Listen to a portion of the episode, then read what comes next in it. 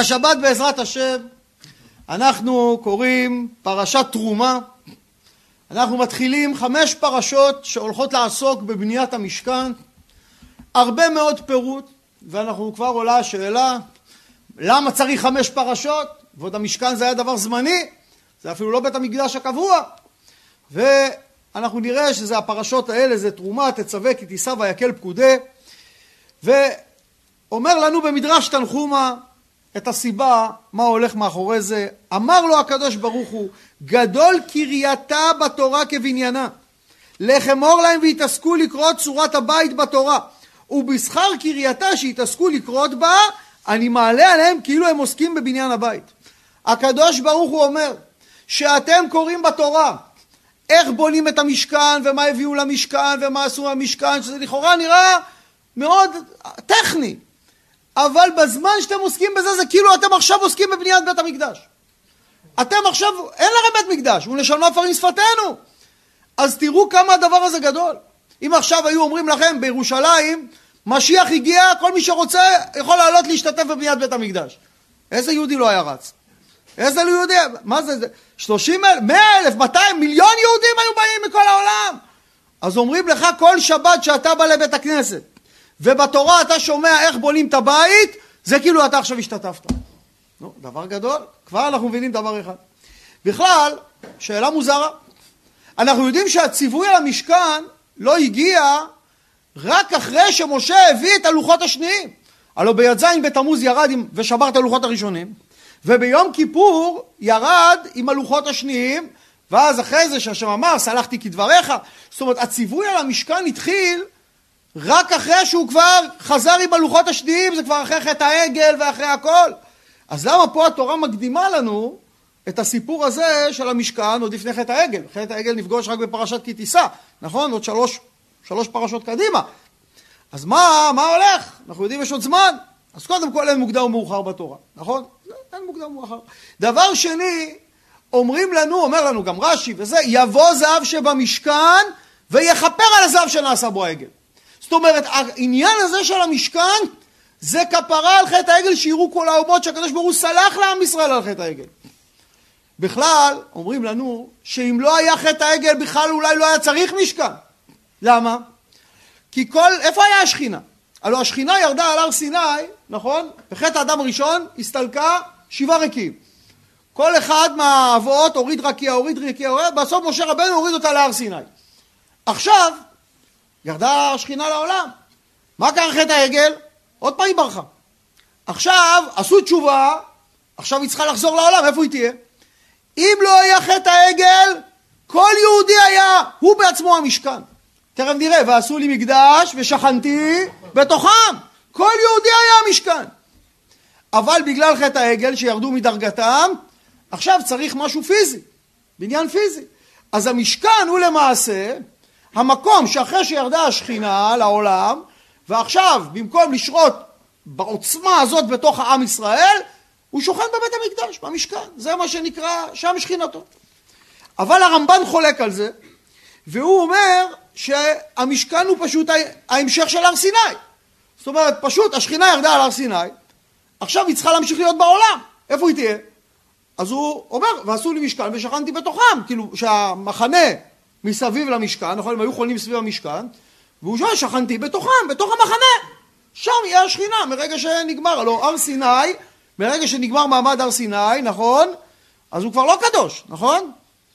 שמעו את היובל, את השופר, הם היעלו בהר. זהו, כבר הר סיני לא קדוש. אז עכשיו השכינה עברה למשכן. אז אנחנו רואים שהמשכן הוא הבית שמו כשמו כן הוא. הוא המשכן של הקדוש ברוך הוא, שם השכינה שוכנת. הוא גם משכן מלשון משכון. משכון, למה משכון? כי הוא הערבון, שאם עם ישראל יחטאו, הוא לוקח את המשכון. אנחנו יודעים, מתי, מה, מה, מה קרה שעם ישראל חטאו, חטאו, חטאו? בסוף הרס את בית המקדש, נכון? בית ראשון חרב, בית שני חרב. הוא המשכון. או אומרים, כילה את זעמו על עצים ואבנים, כדי שלא יכלה את זעמו חס ושלום על עם ישראל. אז משכן גם מלשון משכון. עכשיו, אנחנו רוצים להבין, כתוב פרשת תרומה, וידבר השם אל משה לאמור, דבר בני ישראל, ויקחו לי תרומה. מה? ממי? מאת כל איש אשר ידבנו ליבו, תיקחו את תרומתי. אז אנחנו רואים שיש פה שלוש פעמים את המילה תרומה בפסוק, וזה כנגד שלוש תרומות שנתנו. נתנו תרומה אחת לעדנים, זה הביאו כל אחד, נכון? מחצית השקל. עכשיו היה לנו שבת שקלים, קראנו, נכון? פרשת אה, כי תישא. אז מחצית השקל, אז זה לקחו לעדנים. חלק מ... לקחו לקורבנות ציבור, גם מחצית השקל, ולמשכן, תכף נראה, הביאו שלושה עשר דברים. אז יש לנו שלוש תרומות שהם היו צריכים להביא. ואנחנו יודעים שכתוב ויקחו לי תרומה, וכבר עולה שאלה, מה זה המילה הזאת ויקחו לי? למה לא? וייתנו לי תרומה. אתה בא לבית כנסת, או הגבאי אומר לך, תיקח לי תרומה? הוא אומר, תיתן לי תרומה, נכון? אז מה זה ויקחו לי תרומה? מה, זה, מה אתה לוקח? אז פה צריך להבין עקרון גדול. אומרים יותר מה שעושה בעל הבית עם העני, עושה העני עם בעל הבית. כשאדם נותן תרומה, הוא לוקח לעצמו מצווה הרבה יותר גדולה מהתרומה שהוא נתן. כשאתה נותן, בעצם אתה מקבל. איך אנחנו יודעים? זה כתוב גם בתורה כמה פעמים, נכון? מה כתוב לנו? כתוב לנו על אברהם אבינו. מה הוא אומר למלאכים? ואקחה פת לחם וסעדו לבכם. מה זה ואקחה פת? והייתה פת... לא! ואקחה פת לחם. כשאתה לוקח פת לחם לתת לאורחים, אתה אמנם מאכיל אותם פה בעולם הזה, אבל אתה הרווחת לעצמך מצווה גדולה מאוד לעולם הבא. או מה אומרת רות? רות במגילת רות, נכון? אומרת לנעמי, ותאמר שם האיש אשר עשיתי עמו היום בועז. את עשית עמו?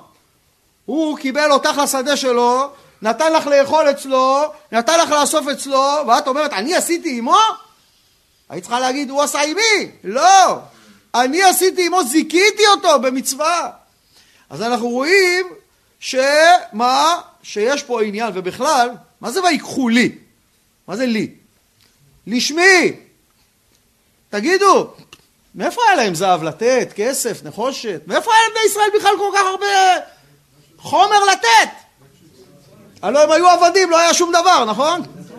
אה, הקדוש ברוך הוא סידר להם פנסיה, נכון? ואחרי כן יצאו ברכוש גדול. זאת אומרת, יש לנו פתגם שאומר, תן לו משלו, שאתה ושלך שלו, נכון? זאת אומרת, שאתה נותן לעניים, לקדוש ברוך הוא, לבית הכנסת, אתה באמת נותן משלך? אתה חי באשליה שזה שלך, תכף נראה למה האשליה הזאת קיימת. אבל ויקחו לי, ויקחו ממה שאני נתתי להם. נכון? זאת אומרת, הקדוש ברוך הוא סידר להם גם שהם יצאו ממצרים לא תלכו ריקם, ושאלה אישה משכנה ומגרת ביתה כלי כסף וכלי זהב ושמלות, ואחר כך אומרים לנו, גדולה הייתה ביזת הים מביזת מצרים, שגם מה שלקחו על הים היה אפילו עוד יותר. זאת אומרת, היה להם הרבה מאוד כסף, נכון? זה כל הכסף והזהב שיוסף אסף מכל העולם בזמן הרעב למחסנים של פרעה. פרעה מבסוט, חושב שהוא עשיר, הוא רק לא יודע שהוא שומר על כל הכסף והזהב הזה כדי להביא את זה לבני ישראל הים, כי מזה הולכים להכין את כל הכלים של בית המקדש. אז זה מה שנקרא רשע יכין, צדיק ילבש. לפעמים אתה רואה איזה אחד רשע, אתה אומר, איך הוא כזה עשיר? מה אתה לא יודע? שהוא עכשיו אוסף כסף, עוד מעט זיכרונו לברכה, וכל הכסף ילך לחתן הצדיק שהבת שלו שחזרה בתשובה התחתנה איתו, שהוא עכשיו יהיה, ייהנה מכל הכסף שהוא צבר. אז אתם רואים, הקדוש ברוך הוא מאוד מדויק בעולמו. אז אמרנו ויקחו לי, לשמי שהכל שלו, בכלל חגי אומר, חגי הנביא, לי הכסף ולי הזהב נאום השם צבקות. תגידו, הקדוש ברוך הוא צריך שיביאו לו כסף, זהב, זה... הקדוש ברוך הוא צריך שתביא לו כסף? למה הוא אומר, ויקחו לי תרומה? מה, מה, מה הקדוש ברוך הוא צריך? סליחה רגע, הקדוש ברוך הוא, עם כל הכבוד, אתה רוצה לבנות בית מקדש מזהב? תראה להם איפה, במדבר בטח הכבאת איזה זהב, תרים, תגידו להם חבר'ה, תחזירו פה את האבנים, יש פה מחצב, מה שנקרא מכרה זהב, תיקחו זהב. למה הקדוש ברוך הוא צריך לסדר להם שהם יקבלו את הזהב מהמצרים, יסחבו את הזהב, ועכשיו הם ייתנו את הזהב לבית המקדש? בשביל מה? אז אנחנו רואים שהדבר הזה של לתת, זה כנראה לא כל כך מובן מאליו אצל הבן אדם, נכון? זה לא דבר מובן מאליו. נתינה היא דבר מאוד קשה. למה היא קשה? כי אנחנו חיים בעולם של אשליה. זה עולם של אשליה של חמישה חושים. אני הולך לתת לכם רגע קצת להבין מה זה העולם הזה. חז"ל קוראים לעולם הזה עלמא דשיקרא, עולם השקר. למה? כי איך אתה יודע שהעולם קיים? חמישה חושים, נכון? איך אתה יודע שיש פה סטנדר? אתה רואה אותו, אתה שומע? אתה יכול גם לטעום, אני לא אעשה את זה, נכון? אתה יכול למשש, נכון? מה יקרה? חס ושלום, חס ושלום, קח בן אדם, חבל לו את כל החושים, אין עולם. מבחינתו אין עולם, העולם לא קיים, כי הוא לא יכול לחוש אותו, לא יכול להרגיש אותו. אז העולם קיים או לא קיים? אני אתן לכם עוד, עוד רעיון. מישהו פעם ראה ונטלטור? בטח ראיתם, נכון? כשאתה מפעיל את הוונטלטור, מה אתה רואה מולך? צלחת. נכון? צלחת. אבל צל... יש צלחת? לא. מה יקרה אם אתה תיגע בעד? נכון? זה יקפוץ. תכבד את הוונטלטור, תראה שזה לא צלחת, זה שלושה להבים שמסתובבים מהר, רק זה נראה לך צלחת. למה זה נראה לך צלחת? כי זה מסתובב כל כך מהר, שבחושים שלך אתה תופס את זה כצלחת. עכשיו תחשוב שכל העולם הזה זה אטומים, נכון? מה זה אטום? זה ונטלטורים קטנים של אלקטרונים שמסתובבים מהר מאוד, ויוצרים לך הרבה מאוד צלחות קטנות שהם מחזיקים חומר, בסוף זה נראה חומר. אז כל הכסף שלך בבנק, דול, זה הכל צלחות קטנות, זה לא קיים, זה אשליה. זה אשליה, אבל האשליה הזאת מבחינתך היא מאוד אמיתית. למה היא אמיתית? כל אשר ידבנו ליבו. מה הקדוש ברוך הוא רוצה? מה הוא רוצה? הוא רוצה את התרומה שלך, את הכסף שלך? הוא רוצה את הלב שלך. יש אומרים צריך לקרוא את זה ככה ויקחו לי תרומה מאוד כל איש אשר ידבנו פסיק ליבו תיקחו את הלב תיקחו הקדוש ברוך רוצה את הלב של הבן אדם הוא לא צריך את הכסף שלך, לא את הזהב שלך, לא שום דבר. לי הכסף ולי הזהב.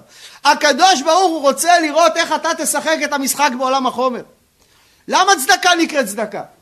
מאיזה מילה זה בא? צדק. באנגלית זה לא צדק, באנגלית זה נקרא charity, מהמילה to cherish, להוקיר. בעברית זה צדקה, למה? כי הקדוש ברוך הוא בכוונה עשה עניים ועשירים בעולמו. אצל החיות אין דבר כזה, נכון? בים אין דג עני, דג עשיר, זברה ענייה, זברה עשירה. רק בעולם האדם, בעולם החי זה לא קיים. יש עניים ועשירים. למה? כי הוא בכוונה עשה אי צדק, והוא רוצה שעכשיו אלה שהוא נתן להם יותר, שהם יעזרו לו להשיב את הצדק. בגלל זה נקרא צדקה. אתה עוזר לקדוש ברוך הוא להשיב את הצדק לעולמו. זה דבר מעניין. אם הקדוש ברוך הוא רוצה שלכולם יהיה אותו דבר, למה לא עשה את כולם אותו דבר? כי אז לא היה לך תיקון. בעולם האמת אין עשירים, אין עניים, אין כסף, אין כלום, שם אין בעיות כאלה. פה, בעולם הזה, מתקיימת האשליה. ויש דבר מעניין ואני רוצה לגלות לכם, שמי שנותן, לכאורה יש לו פחות, נכון? אם היה לך מאה ונתת עשר, כמה יש לך עכשיו? תשעים, נכון? אז הוא רושם בפנקס, נשאר תשעים. לא! תשעים מתבזבז! זהו מכולת ודלק, הוא צריך לרשום נשאר עשר! זה שלך לנצח, חביבי! זה נתת! אז כמה נשאר? מה שנתת. תדעו לכם כלל מעניין. מה שאתה לוקח בחיים האלה לך, זה נשאר בעולם הזה. מה שאתה נותן בעולם הזה לאחרים, זה הולך איתך לנצח נצחים. נכון? פעם אחד רצה להיקבר עם כל הכסף. כל הכסף. הגיע לשמיים שתי מזוודות מיליונים של דולרים. אבל מהדרך הוא נהיה צמא. רצים מלאכים, מלאכים, מלאכים, מלאכים, הוא רוצה כוס מים, מוציא איזה עשר דולר, אף אחד לא מתייחס אליו. מוציא מאה דולר, אף אחד לא מתייחס אליו. מוציא אלף דולר, לא מתייחס אליו. בסוף די, הוא כבר עוד רגע מת בעולם הבא גם, כן? מוציא מזוודה, אומר מיליון דולר, כוס מים. עוצר מלאך לידו, מה אמרת? אומר מיליון דולר כוס מים. אומר, מה זה מיליון דולר? מה נעשה עם זה פה? רגע, רגע, מה יש לך בכיס? מוציא לו פתק, אומר, או! Oh, עשר שקל נתת צדקה, זה שווה פה כוס מים. הבנתם? זהו, בעולם הזה, עכשיו מה קורה? אז למה אנשים כל כך קשה להם לתת? כי אין להם משקפיים רוחניות בגלל זה. תדעו לכם, אדם בעולם הזה שהוא נותן, הוא בורא שפע.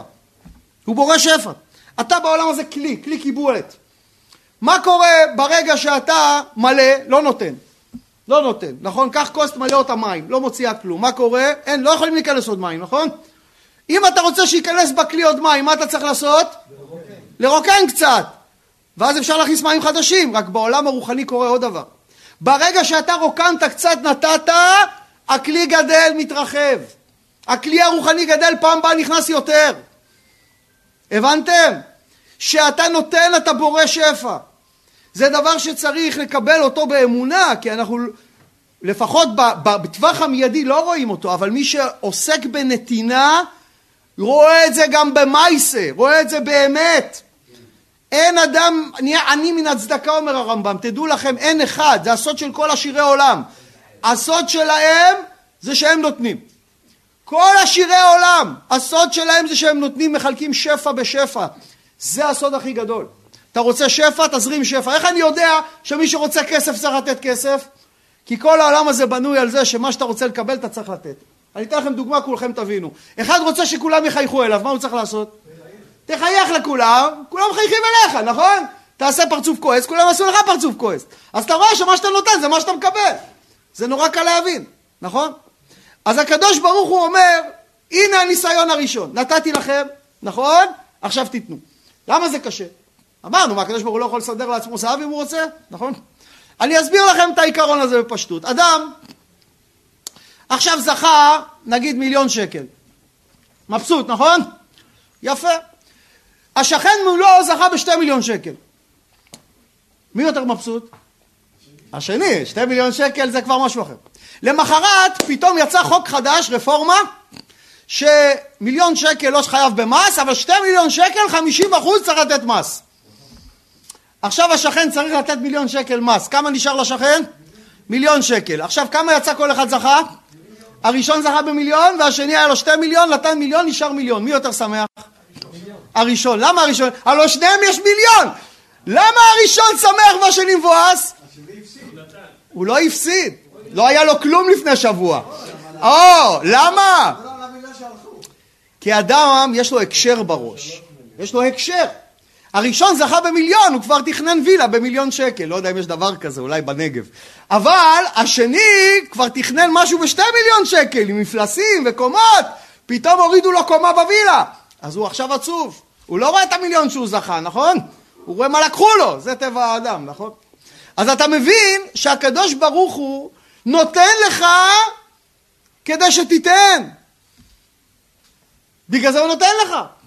לבדוק איך אתה משחק את המשחק בעולם האשליות שלו. זה בכוונה בנוי ככה. אחרת לא היה לך ניסיון. אפילו אומרים, אפילו עני שחי מהצדקה חייב לתת צדקה. אין, אין, אף אחד לא פטור מזה. אף אחד לא פטור מזה. אז אנחנו מבינים שדווקא הנתינה יוצרת שפע, ויקחו לי תרומה. היה את הסיפור המפורסם עם רוטשילד והמלך, שיום אחד מלך אנגליה, שרוטשילד היה מלווה לו הרבה כספים. שאל רוטשילד, באמת, האמת, תגיד, כמה אתה שווה? כמה אתה שווה?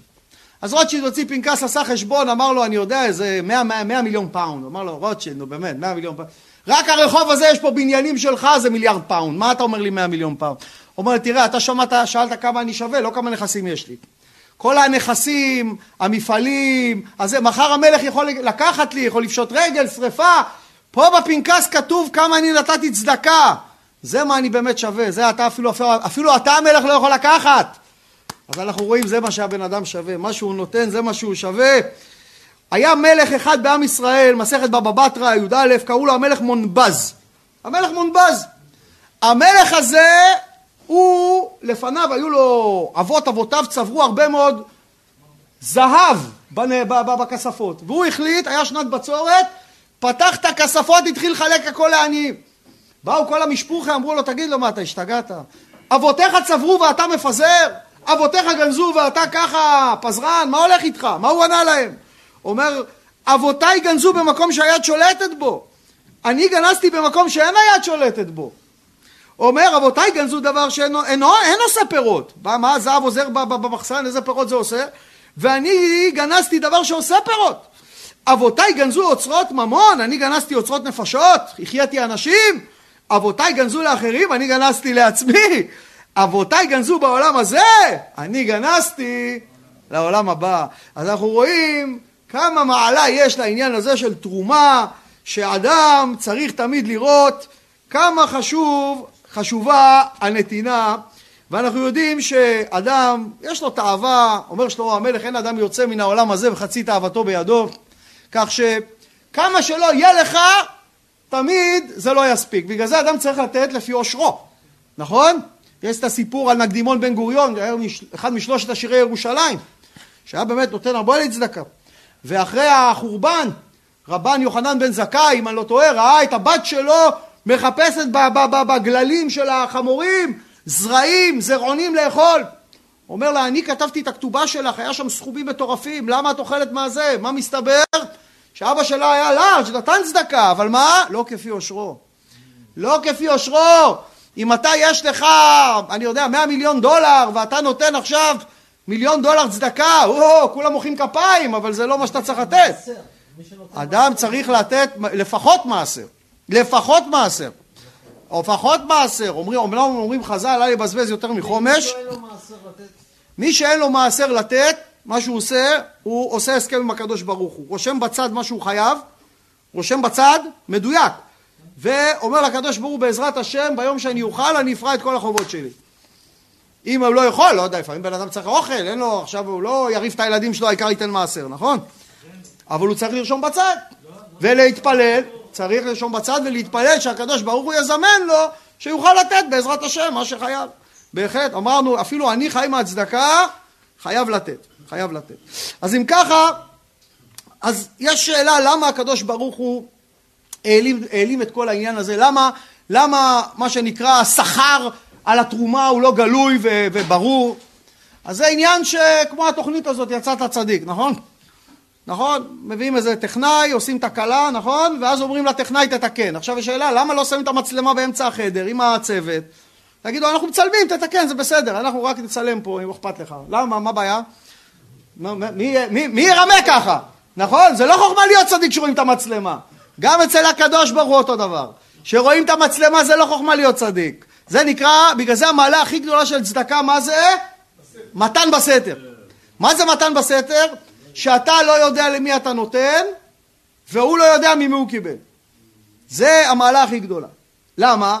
כי אז אתה, אתה לא יכול, אה, מה שנקרא, להרגיש טוב עם עצמך, אבל זה בסדר. כל נתינה היא טובה, שלא יהיה לכם ספק שבן אדם לא יגיד, טוב, אין לי הזדמנות לתת בסתר, אז אני לא אתן. לא, ברוך השם, צריך לתת, עוד מעט גם פורים, נכון? מה אנחנו, יש לנו מתנות לאביונים, זה בכלל מעלה גדולה ביותר, זה אגב יותר חשוב ממשלוח מנות בין אה, איש לאחיו, מתנות לאביונים יותר חשוב, אני כבר אומר לכם, שלא יהיה לכם לזה. עכשיו, אנחנו רוצים להבין מה הביאו, כתוב מאת כל איש אשר הדבינו ליבו, תיקחו את תרומתי.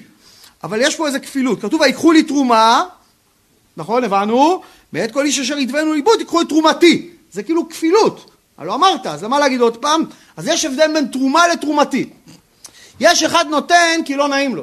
נכון? עכשיו עושים מגבית בבית כנסת לאיזה משימה, אז הוא רואה זה נותן 50, זה נותן 100, זה נותן 150, זה חי, זה מת, כל אחד נותן לפי כמה שיש לו בכיס, נכון? אז הוא גם לא נעים לו, כולם מסתכלים עליו, יודעים שהוא יושב טוב, אז מה? אז הוא גם נותן, זה נקרא תרומה. זה נתן כי לא נעים לו.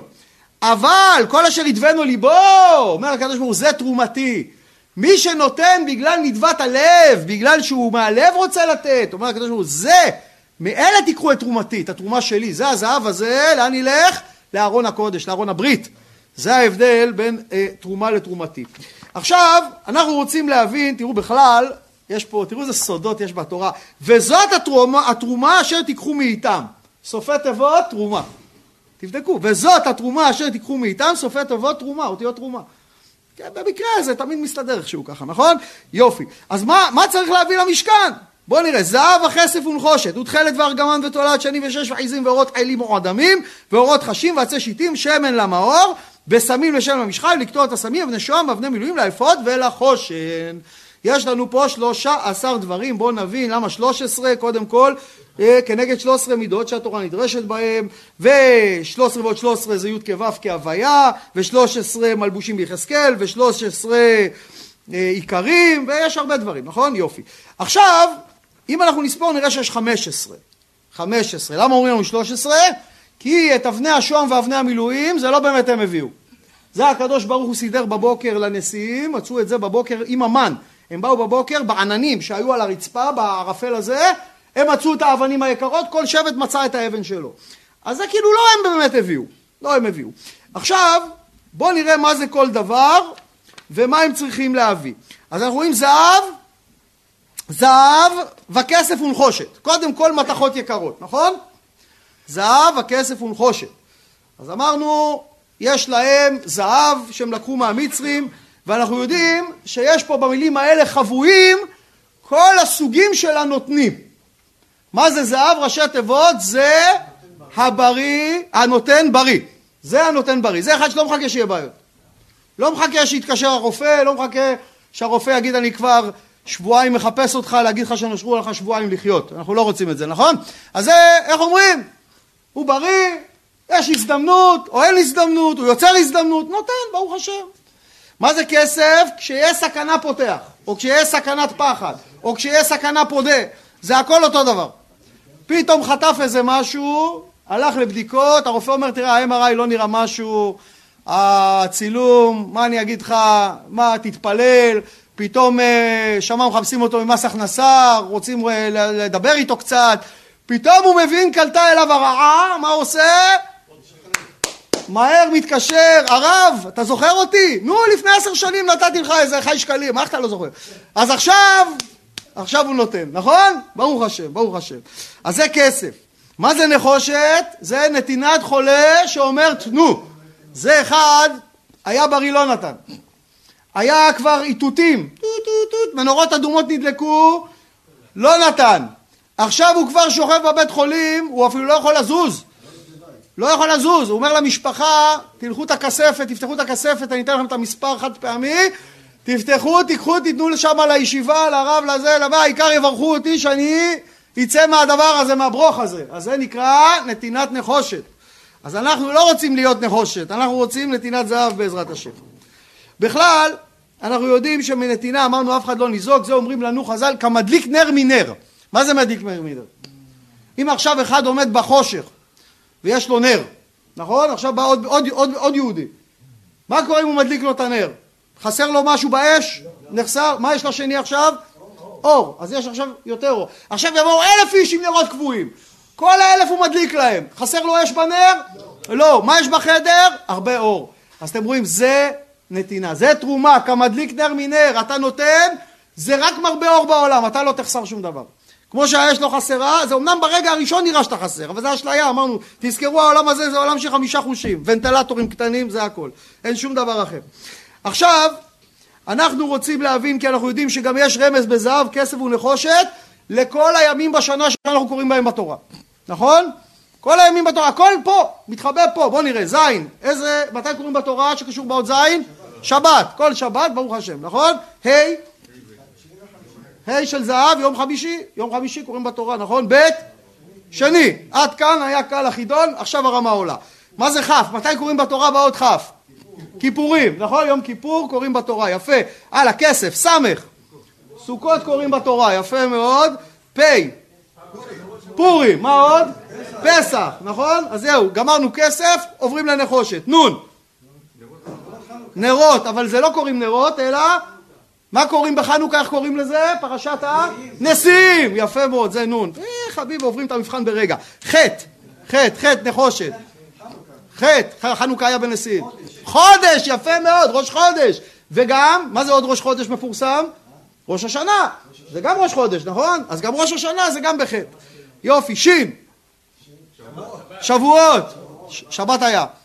נו, מה עוד? שמיני עצרת, שמחת תורה, הכל שין, נכון? ות'? ת'? ת'? תעני? תעניות! כל הימי צום, תשעה באב, שבע עשרה בתמוז, צום גדליה, עשרה בטבת, תענית אסתר עוד מעט בעזרת השם, אז אנחנו רואים הכל חבוי בזהב, כסף ונחושת. תראו כמה סודות יש לנו בדבר הזה. עכשיו, מה יש לנו עוד? אורות? מה עוד יש לנו? אורות חשים. מה זה אורות חשים? תחשים. תחשים אומר לנו אונקולוס ססגונה. זה חיה שהאדם הראשון לא הכיר אותה ולא נתן לשם. היא נבראה לשעתה, חיה עם מלא צבעים על הפרווה, משהו ססגוני, יש אומרים היא הייתה חד קרן, היה לה קרן במצח, חז"ל אומרים. יש דיון שלם בגמרא אם היא הייתה כשרה או לא כשרה. הססגונה הזה, הקדוש ברוך הוא למה עשה אותה? שמהפרווה שלה יעשו את הכיסוי, אחד הכיסויים של האורות חשים ואורות אלים מאודמים למשכן, שיהיה יפה, אתה תבוא, אתה תראה צבעים, משהו משהו שופרה. עכשיו, מה זה עצי שיטים עומדים? עצי שיטים. מאיפה היה להם עצי שיטים? אנחנו יודעים יעקב לפני שירד למצרים, עבר בבאר שבע. תגידו, הדרך אה, למצרים זה צריך לעבור בבאר שבע? מה פתאום? לא צריך בכלל להגיע. אבל למה? הוא הלך לחפש את האשל של אברהם אבינו, לקחת מזה חותרים, לגזור. ומזה הוא בא למצרים ונטע, זה הארזים שהוא נטע במצרים, אמר עוד 210 שנה הילדים שלי יוצאים, שיקחו את ה... העצים האלה לבניית בית המקדש.